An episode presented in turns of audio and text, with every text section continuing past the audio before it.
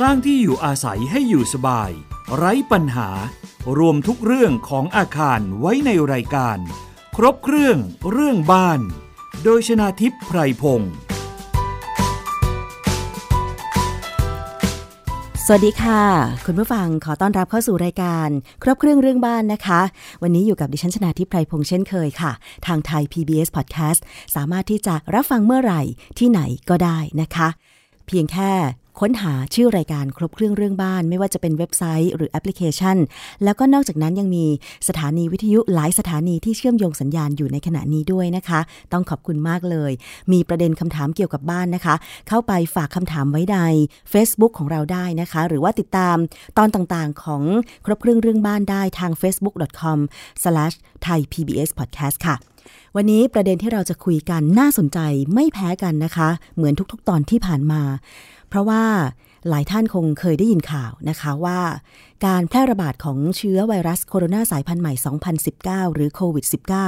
ระลอกใหม่ในประเทศไทยเนี่ยส่วนมากแพร่ระบาดมาจากตลาดนะคะอย่างเช่นตลาดกลางกุ้งที่สมุทรสาครแล้วก็ยังมีอีกหลายตลาดที่ปิดนะคะหลังจากที่มีการแพร่ระบาดเพราะฉะนั้นวันนี้เราจะมาพูดถึงการออกแบบตลาดอย่างไรให้ถูกสุขอนามัยเพื่อป้องกันการแพร่เชื้อโรคต่างๆไม่เฉพาะเชื้อโควิด สิบเก้า เท่านั้นนะคะมันยังมีเชื้อแบคทีเรียแล้วก็เชื้อโรคอื่นๆที่อาจจะอยู่ในตลาดถ้าเกิดว่าไม่สะอาดหรือว่าการออกแบบนั้นไม่ดีพออ่าเรื่องนี้เป็นอย่างไรนะคะวันนี้ดิฉันได้เรียนเชิญค่ะอาจารย์วินยูวานิชสิริโรจน์สถาปนิกและผู้แต่งหนังสือเกี่ยวกับบ้านนะคะมาร่วมพูดคุยในรายการค่ะสวัสดีค่ะอาจารย์วินยูค่ะครับสวัสดีครับสวัสดีคุณน้ำสวัสดีท่านผู้ฟังครับค่ะขอบพระคุณมากค่ะวันนี้เป็นอีกครั้งหนึ่งนะคะที่จะขอความรู้อาจารย์ค่ะเกี่ยวกับเรื่องของการออกแบบตลาดคนไทยเราคุ้นคุ้นกับตลาดมากนะคะอย่างภาคเหนือเนี่ยตลาดจะเป็นกลางแจ้งแล้วก็มักจะมีคำเรียกตั้งแต่สมัยโบราณว่ากาดมั่วมั่วนี่ก็คือว่าดิฉันไม่แน่ใจว่ามั่วหมายถึงแบบสับสนวุ่นวายหรือว่าจะเป็นมั่วก็คือแบบมีคนมาชุมนุมกันเยอะๆอะค่ะอันนี้คือธรรมชาติของตลาดอยู่แล้วใช่ไหมคะพอมีคนมาชุมนุมกันเยอะๆข้าวของก็วางกันเยอะๆถ้าไม่มีการจัดระเบียบถ้าไม่มีการออกแบบตลาดให้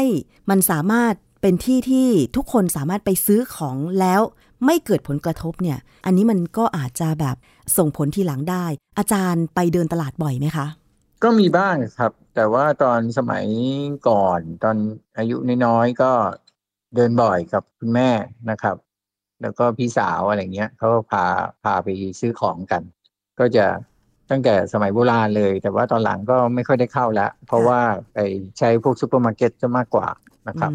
แต่ก็ก็มีบ้างอย่างเช่นไปซื้ออาหารบางอย่างที่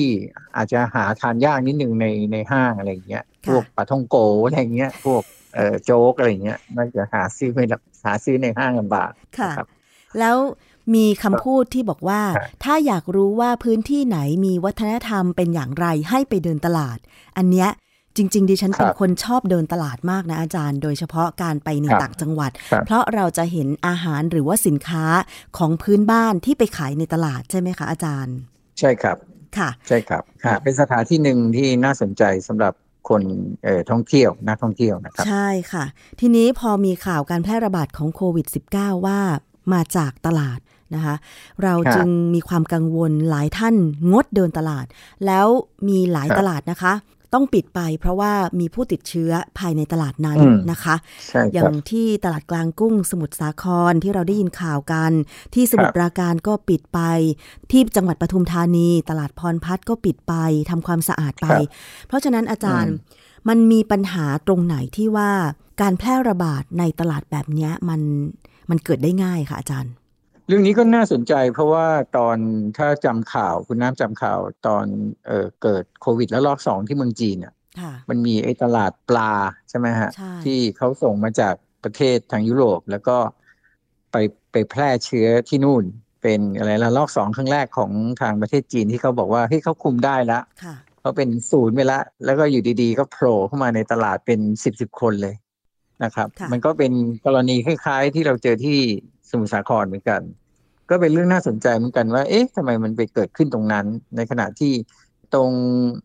อย่างในห้างหรือซูเปอร์มาร์เก็ตเรากลับไม่เจอเรื่องพวกนี้ซึ่งมันกลับกับความรู้สึกว่า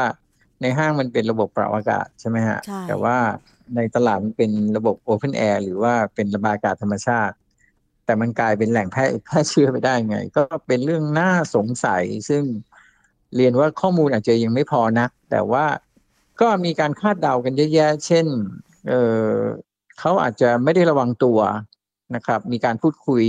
เสียงดังอะไรอย่างเงี้ยก็เป็นไปได้นะครับเพราะว่าเอ่อการพูดในบริเวณตลาดนี่มันมีเสียงรบกวนเยอะนะครับมันมีปัญหาเรื่องเสียงอะไรเงี้ยแล้วก็อาจจะต้องมีการตะโกนหรือพูดที่ดังขึ้นก็อาจจะเป็นสาเหตุหนึ่งอันนี้อันนี้วิเคราะห์เองนะครับแต่ว่ายังไม่มีเอ่อข้อมูลสนับสนุนเรื่องเบื้องหลังนะครับเหมือนมีคำพูดที่ว่าถ้าเกิดพูดเสียงดังแล้วพูดกระโชกโฮกฮากเหมือนตะโกนอะไรอย่างเงี้ยมักจะมีคำพูดหนึ่งยกคำพูดมานะดิฉันไม่ได้พูดเองบอกว่าเป็นแม่ค้าปากตลาดอย่างเงี้ยเราก็จะนึกออกว่าโอเคแม่ค้าปากตลาดเป็นอาการยังไงใช่ไหมคะแต่ว่าด้วยธรรมชาติของตลาดที่อาจารย์บอกว่ามีการพูดคุยกันเสียงดังเพราะว่ามันมีความจ๊อกแจ๊กจอแจใช่อลเวงอลหม่านอยู่ภายในนั้นทั้งคนเข็นของทั้งคนขายของทั้งคนซื้อของก็ต้องต่างตะโกนแล้วพื้นที่ตลาดอาจารย์นอกจากเป็นโรงเรือนบางแห่งใหญ่บางแห่งไม่ใหญ่มันจะเป็นโรงเรือนที่ไม่ค่อยระบายอากาศนะคะอาจารย์มันจะอับอับ ค, คือความรู้สึกของดิฉันเป็นแบบนั้นนะคะแต่ตลาดยุคใหม่เนี่ยหลังจากที่มีข่าวว่าทางกรมอนามัยออกเกณฑ์การออกแบบตลาดให้มันดูสะอาดแล้วก็ดีขึ้น บ, บางตลาดปรับปรุงไปแล้วแต่ว่าบางตลาดยังอย่างเช่นที่ขอยกตัวอย่างใกล้บ้านดิฉันแถวปากซอยรามคำแหงยี่สิบสี่คืออันนั้นมันเป็นตลาดเก่าแก่มากซึ่งลักษณะมันเนี่ยมันเป็นโรงเรือนทึบๆอากาศไม่ค่อยระบายใช่ครับเพราะฉะนั้นวันนี้จะมาถามอาจารย์ค่ะว่าถ้าเรารู้ว่าตลาดมันเป็นอาจจะเป็นแหล่งที่สามารถที่จะแพร่เชื้อได้แบบนี้ค่ะเราควรจะมาปรับปรุงแล้วก็ออกแบบยังไงดีคะอาจารย์ปัญหาที่เจอจริงๆตลาดมีปัญหาหลายเรื่องนะครับก็คืออย่างที่คุณน้ำไปเจอเนี่ยจริงๆแล้วตลาดเนี่ยวัตถุประสงค์จริงๆมันต้องการโรงเรือนโล่งๆถูกไหมฮะแต่มันสิ่งที่เกิดขึ้นก็คือว่ามันมีการสร้างตลาดไปชิดเขตที่นะครับแทนที่จะมีเหมือนช่องว่างสักสองเมตรรอบอาคารเพื่อให้อากาศพอระบายออกได้ก็จะมีการทำเขาเรียกนะฮะเอ่อชายคาเนี่ยจนไปติดที่เลยแล้วพอที่ข้างๆเนี่ยก็เป็นอาคารเช่นอาคารพาณิชย์อย่างเงี้ยมันก็จะเป็นผนังทึบขึ้นมาเลยทำให้แทนที่มันจะระบายอากาศได้มันก็เลยไม่ระบายอากาศเพราะจริงๆกฎหมายเขาบอกว่ามันต้องเว้นอาคารเข้ามาสองเมตรนะฮะสำหรับตึกชั้นเดียวแต่เพิ่นว่าเขาก็อนุโลมให้ชายคาเนี่ยมันเอาไปชิดเขตที่ได้ถ้าเราใส่รางน้ำเจ้าของตลาดก็มักจะอยากจะเรียกว่ากันฝนด้วยแหละแล้วก็อยากจะได้พื้นที่ใช้งานเยอะเขาก็เลยทำชายคาเนี่ยจนไปชิดที่นะครับมันก็เลยทำให้อากาศตรงนั้นแทนที่จะระบายได้ก็ไม่ระบายแล้วก็ถ้าเป็นตลาดเก่าๆเนี่ยความสูงเนี่ยมักจะโดนกดนะครับเพราะราคาเขาก่อสร้างเยอะเขาก็เลยไม่ทำสูงมากนะครับแต่ตลาดยุคใหม่เนี่ยที่อย่างแถวนนทบุรีที่ผมไปเดินเนี่ยเขาก็ดีตรงที่ว่าหนึ่งเขามีที่ใหญ่นะครับแล้วเขายกสูงทำให้อากาศมันระบายได้ดีกว่าเยอะดังนั้นสิ่งแรกที่ควรจะเกิดขึ้นก็คือควรจะมีระยะเว้นรอบรวมถึงชายคาด้วยนะครับให้มันมีอย่างน้อยมันระบายอากาศขึ้นไปบนข้างบนได้อะแทนที่เราจะทำหลังคาจนชิดอาคารนะครับอันนี้ก็เป็นเรื่องแรกเลยอันที่สองคือเรามักจะเจอตลาดที่มีเขาเรียกมีความอ้วนจะใช้คำว่าอะไรนี่มันมันใหญ่มันมันเป็นแบบไม่ใช่เป็นอาคารผอมๆหรืออาคารหลังเล็กๆแต่มันเป็นอาคารหลังโตๆเป็นหลังคาชิ้นเดียวอะไรเงี้ยดังนั้นไอ้พื้นที่ส่วนที่อยู่ข้างในมันก็ระบายอากาศได้ยากผมยกตัวอย่างนะครับอย่างอาคารที่มีความใหญ่นะครับมีเขาเรียกว่ามีช่วงที่มันลึกจนทำให้ตรงกลางของพื้นที่อ่ะมันไม่สามารถระบายอากาศได้เพราะว่ามันไม่ได้อยู่ชิดข้างนอกนะฮะอย่างโรงงานที่ออกแบบเคยออกแบบเนี่ยเขาก็เกิดปัญหาอย่างนี้เหมือนกันเพราะว่าโรงงานเขาต้องมีขนาดที่ใหญ่เขาก็มีการออกแบบเขาเรียกว่ามีการปล่องระบายอากาศอยู่กลางอาคารหรือถ้าเป็นโรงงานที่ใหญ่มากๆเขาจะมีหลายแนวเลยนะครับที่หลังคาซึ่งโรงงานเขาลงทุนได้เพราะว่าเหมือนเขาผลผลิตของเขาแล้วเขาต้องการคนงานเขามีสุขลักษณะที่ดีแต่พอเป็นตลาดเนี่ย ต้นทุนเขาต้องการกดต้นทุนการก่อสร้างองค์ประกอบทางด้านอาคารที่มันช่วยเรื่องระบายอากาศตรงกลางอาคารมันก็เลยไม่เกิดขึ้นอันนั้นก็เป็นปัญหาหนึ่งนะครับดังนั้นถ้าเจ้าของตลาดหรือว่าคนออกแบบตลาดยุคใหม่นะครับคำนึงถึงเรื่องนี้ก็จะช่วยทำให้ระบบระบายอากาศของตลาดที่เขาอาจจะมีความลึกจากระดับตรงกลางไปถึงข้างนอกเนี่ยลึกเกินไปจนข้างระบายไม่ได้เนี่ยถ้าเขามีส่วนที่สามารถระบายอากาศตรงส่วนกลางอาคารได้มันก็จะช่วยแก้ปัญหาเรื่องนี้ไปได้เยอะนะครับใช่พออาจารย์พูดอย่างนี้ดิฉันนึกถึงตลาดที่บ้านเลยนะคะเขาเป็นตลาดที่ปรับปรุงแล้วคือตอนแรกเนี่ยมันจะเป็นหลังคาเตี้ยๆพอตอนนี้เขาปรับปรุงเขายกหลังคาขึ้นสูงแต่ว่าความใหญ่ของอาคารเนี่ยยังมีอยู่แต่ข้อดีที่อาจารย์บอกก็คือว่าพอยกหลังคาสูงพื้นที่การระบายอากาศก็มีเยอะแล้วเว้นจากด้านข้างไม่ชิดขอบที่ดินของคนอื่นเนี่ยมันก็ช่วยได้จริงๆนะคะอาจารย์ใช่ไหมครับก็เรื่องนี้มันจะช่วยได้หลายเรื่องช่วยทั้งบรรยากาศด้วยคนที่มา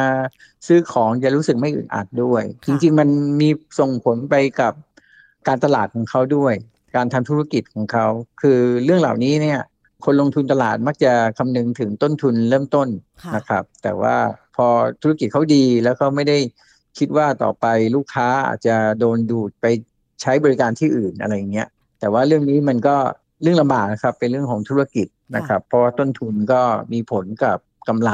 นะครับที่เขาจะได้ในอนาคตหรือไม่นะครับค่ะพอจะมีตัวอย่างนะคะหรือว่ากรณีอะไรที่อาจารย์เคยเจอมาแล้วอยากจะเล่า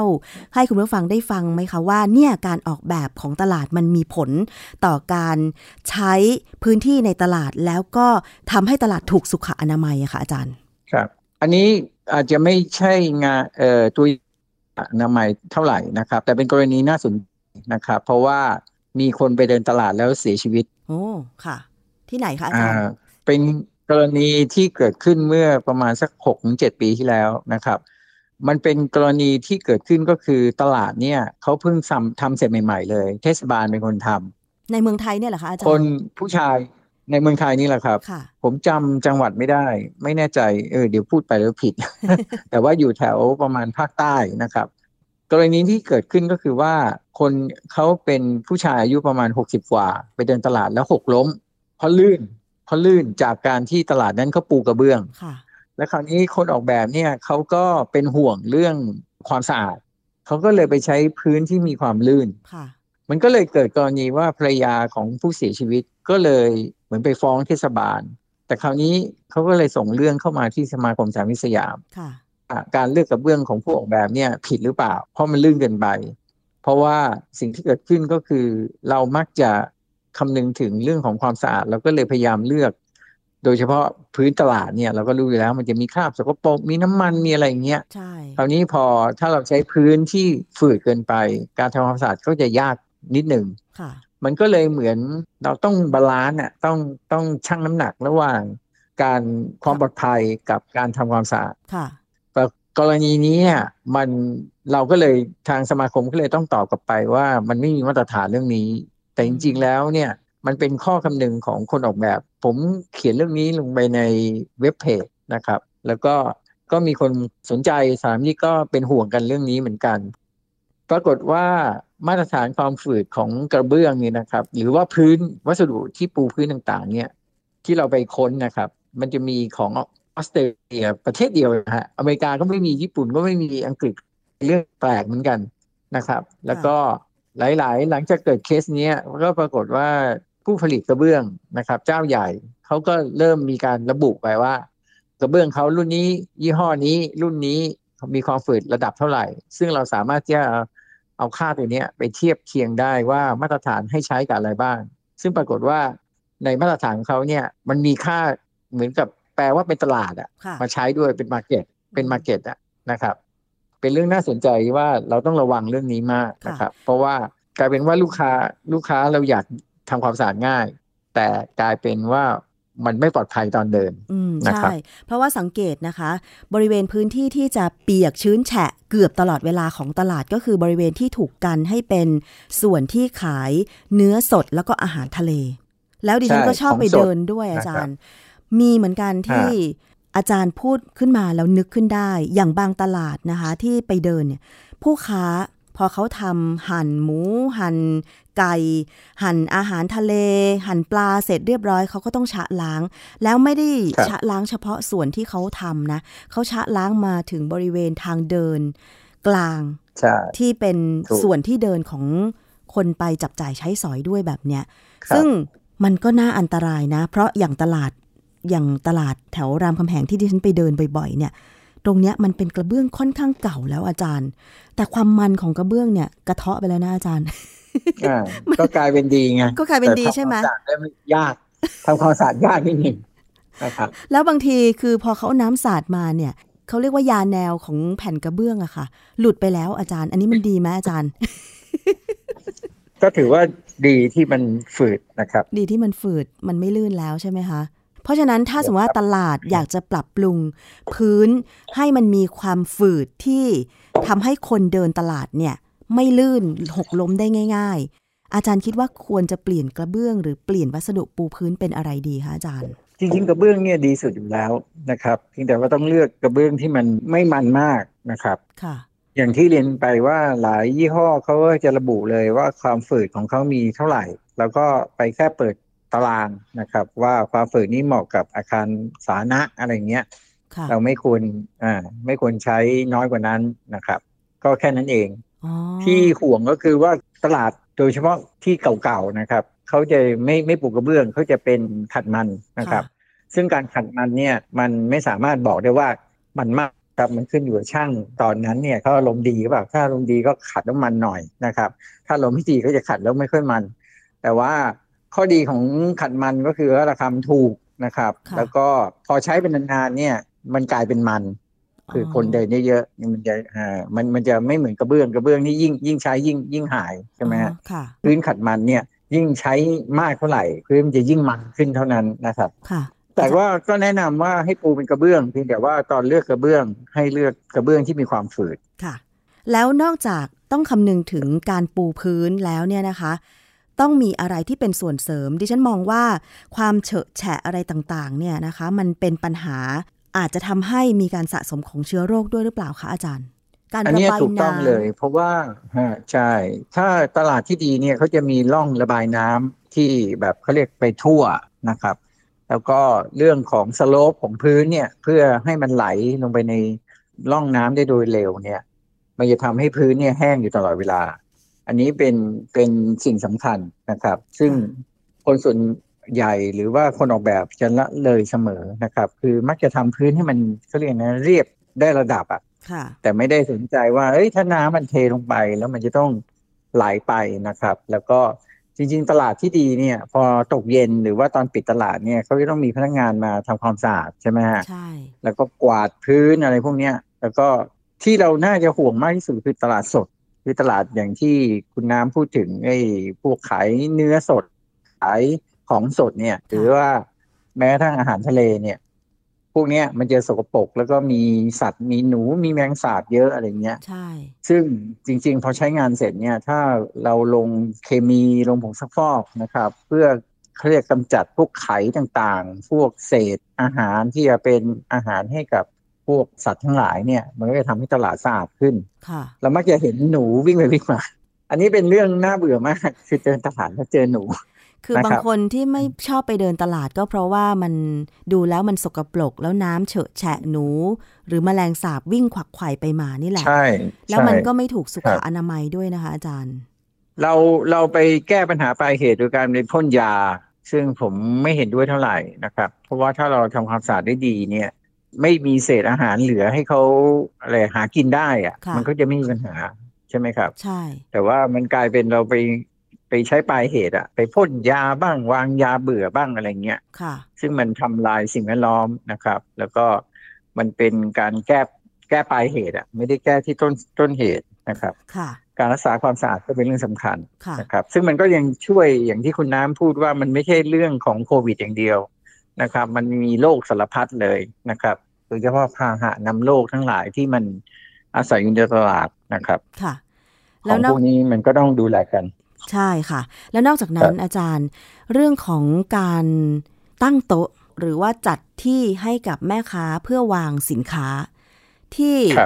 ไม่แออัดไม่ดูอึดอัดมากเกินไปควรจะมีระยะของการตั้งโต๊ะหรือว่าความสูงของโต๊ะอะไรเป็นยังไงคะอาจารย์คือสมัยก่อนเนี่ยเออเราอาจจะเห็นยุคผมเนี่ยเขาอะไรนะสับหมูกันอยู่บนพื้นเนี่ยเอาเขียงวางบนพื้นอะไรเงี้ยซึ่งตอนหลังเนี่ยก็เห็นน้อยลงละเพราะว่าทางกทม.รู้สึกมีการเข้มงวดที่กทม.นะฮะเขาจะมีเหมือนหน่วยงานที่ดูสุขอนามัยอ่ะเขาจะไม่ยอมให้เราไปใช้อะไรนะพื้นที่บนพื้นอ่ะคือต้องอย่างน้อยต้องสูงขึ้นมาเท่ากับระดับโต๊ะเจ็ดสิบห้าเซนติเมตรอะไรอย่างเงี้ยซึ่งผมว่าเรื่องนี้ดีนะครับแล้วก็น่าจะเอ่อระแวดระวังกันนะครับแล้วก็เนี่ยมันก็เป็นประเด็นเรื่องของการทำความสะอาดเพราะว่าหลายแห่งเขาก็ใช้วัสดุซึ่งไม่ทนน้ำเราเอาน้ำไปฉีดก็ไม่ได้นะครับเป็นวัสดุไม่ไม่ถาวรอะไรอย่างเงี้ยดังนั้นถ้ามันสามารถทำแท่นนะยกสูงให้เราสามารถที่จะฉีดน้ำหรือขัดทำความสะอาดที่พื้นได้ง่ายขึ้นเนี่ยมันก็เป็นอีกวิธีหนึ่งที่จะทำให้ตลาดมีอะไรนะมีความสะอาดอะนะครับคือเท่าที่ไปเดินตลาดมาในหลายๆจังหวัดนะคะบางตลาดคือตั้งวางโต๊ะเพื่อให้พ่อค้าแม่ค้าขายของมันเหมือนจะชิดกันเกินไปทำให้ทางเดินทำให้ทางเดินมันแคบเขาขายดีไงเขาขายดี ก็เลยต้องการตั้งจุดแม่ค้าเพื่อรับแม่ค้ามาขายได้มากขึ้นอย่างนี้เหรอคะแต่ว่าในมุมของลูกค้าค่ะอาจารย์มันทำให้เวลาการเดินซื้อของมันเบียดกันแล้วไม่มีความสุขเพราะว่าการเดินซื้อของมันมีของพรุงพรังไงอาจารย์อย่างดิฉันเนี่ยใช่ไหมคะโอ้ยถือโน่นถือนี่แล้วการที่เราตอนเนี้ยเวลาไปเดินตลาดบางคนก็อาจจะเอารถล้อลากอะค่ะเป็นผ้าใบลากไปด้วยซึ่งมันก็สะดวกดีนะแต่ว่าบางทีดิฉันว่าการซอกแซกตามจุดต่างๆในตลาดอ่ะมันไม่ดีอ่ะก็เลยต้องหิ้วหิ้วหิ้วมาอย่างเงี้ยพอคนอื่นเดินเบียดเรา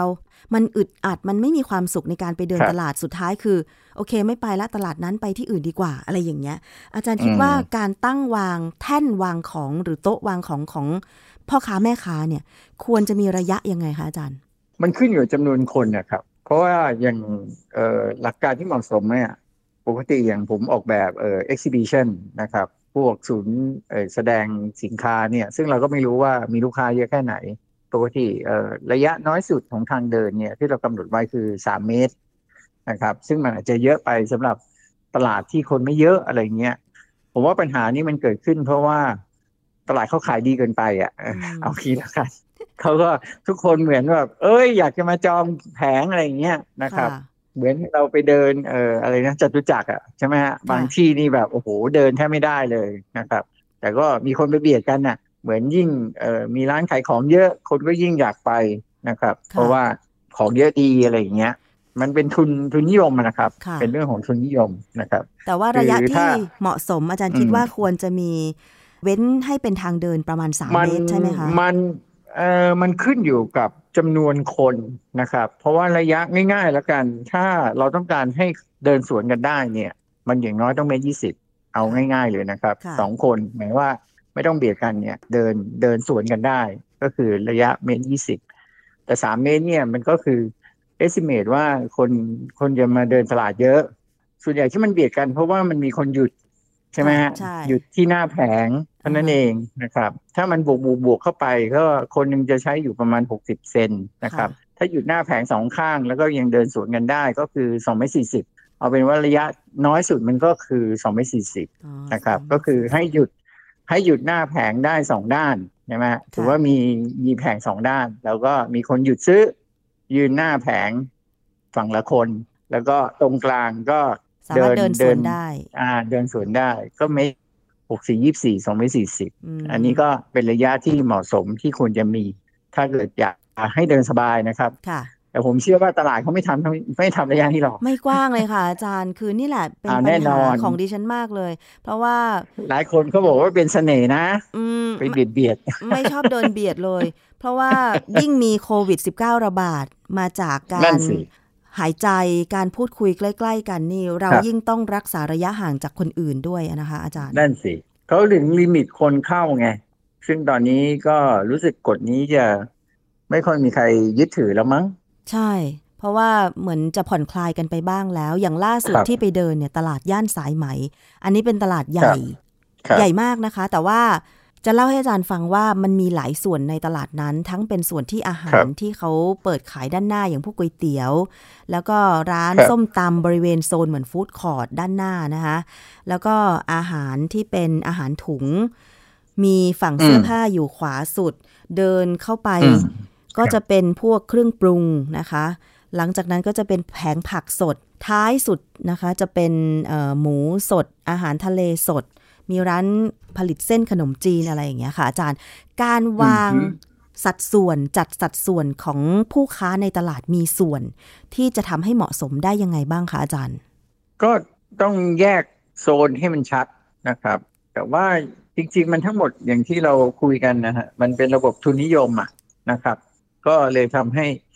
บางทีมันก็ปนเปแล้วก็พื้นที่ไม่เหมาะสมระยะน้อยไปมันเกิดขึ้นจากการเป็นระบบทุนนิยมนะครับเราคงไปห้ามลำบากนะครับ เราก็ได้แต่แนะนำไปแต่เขาทำไม่ทำนั่นก็อีกเรื่องหนึ่งใช่ไหมครับ ใช่อีกเรื่องนึงอาจารย์การระบายกลิ่นระบายอากาศบางทีก็มีร้านทอดหมูทอดปลาตั้งอยู่กลางตลาดเลยอะไรอย่างเงี้ยจะต้องระบายอากาศยังไงคะอาจารย์จริงๆหลักการที่ดีมันต้องมีฮู้ดนะครับแต่ว่าเราเราคงไม่เกิดขึ้นอยู่แล้วนะครับกับสภาพตลาดของประเทศเรานะครับอย่างก็กลับไปเรื่องที่เราคุยกันครั้งแรกก็คือต้องทำให้สูงเข้าไว้ก็ยิ่งสูงก็ยิ่งทำให้การระบายอากาศมันดีขึ้นนะครับแต่สิ่งนึงอีกอันนึงที่ผมค่อนข้างเป็นห่วงสำหรับระบบตลาดซึ่งอาจจะละเลยก็คือมันไม่มีเขาเรียกบ่อดักไขมันเพราะเราต้องยอมรับว่าอืมเราต้องยอมรับว่าไอ้น้ำที่ล้างพื้นหรือว่าอาหารสดอาหารอะไรก็แล้วแต่พอพอเราล้างพื้นใช่ไหมครับน้ำน้ำที่ล้างพื้นเนี่ยมันจะมีไขมันแล้วเราถ้าเราระบายลงท่อระบายน้ำเลยเนี่ยมันจะไปทำให้ท่อระบายน้ำสาธารณะเนี่ยอุดตันได้นะครับแล้วก็เป็นปัญหาน้ำท่วมอะไรที่เราเจอตลอดเวลาเนี่ยอันเนี้ยผมว่าเป็นสิ่งที่น่าจะมีคนละเลยเยอะที่สุดเมื่อเทียบกับเรื่องอื่นๆที่เราคุยกันทั้งหมดนะครับเพราะฉะนั้นตลาดที่ดีควรจะมีบ่อดักไขมันไว้ด้วยนะคะใช่แล้วก็คอยดักคอยตักไขมันเป็นระยะระยะเอาไปกำจัดนะครับค่ะอันนี้ก็เป็นหลักของการออกแบบเป็นคำแนะนำจากสถาปนิกนะคะถ้าตลาดไหนจะรับคำแนะนำนี้ไปปรับปรุงเพื่อให้สภาพของตลาดนั้นไม่แออัดระบายอากาศดีทำความสะอาดได้ง่ายระบายน้ำก็ดีไม่เกิดน้ำเฉอะแฉะท่วมขังอันนี้จะเป็นประโยชน์มากๆเลยทีเดียวแล้วก็จะทำให้คนเดินตลาดนั้นเนี่ยไม่ต้องเสี่ยงกับการติดเชื้อนะคะไม่ว่าจะเป็นโควิด สิบเก้า หรือเชื้ออื่นๆด้วยนะคะวันนี้ต้องขอบพระคุณมากๆเลยค่ะอาจารย์วินยูวานิชสิริโรจน์นะคะสถาปนิกและผู้แต่งหนังสือเกี่ยวกับบ้านหลายๆเล่มที่ให้คำแนะนำในรายการครบเครื่องเรื่องบ้านค่ะอาจารย์คะครับผมยินดีครับค่ะถ้ามีประเด็นอื่นๆน่าสนใจเดี๋ยวดิฉันขอเรียนเชิญอาจารย์เข้ามาร่วมพูดคุยในรายการอีกครั้งนะคะครับผมยินดีครับขอบคุณนะคะแล้วไงเอ่อวันหลังเจอกันครับค่ะขอบคุณค่ะสวัสดีค่ะครับสวัสดีครับวันนี้ต้องขอบคุณมากเลยสำหรับการติดตามรับฟังนะคะหมดเวลาลงแล้วดิฉันชนาธิปไพพงศ์ต้องลาไปก่อนสวัสดีค่ะติดตามรายการได้ที่ ดับเบิลยู ดับเบิลยู ดับเบิลยู ดอท ไทย พี บี เอส พอดแคสต์ ดอท คอม แอปพลิเคชัน Thai พี บี เอส Podcast หรือฟังผ่านแอปพลิเคชัน Podcast ของ iOS Google Podcast Android Podbean SoundCloud และ Spotify ติดตามความเคลื่อนไหวของรายการและแสดงความคิดเห็นโดยกดถูกใจที่ เฟซบุ๊ก ดอท คอม สแลช ไทย พี บี เอส พอดแคสต์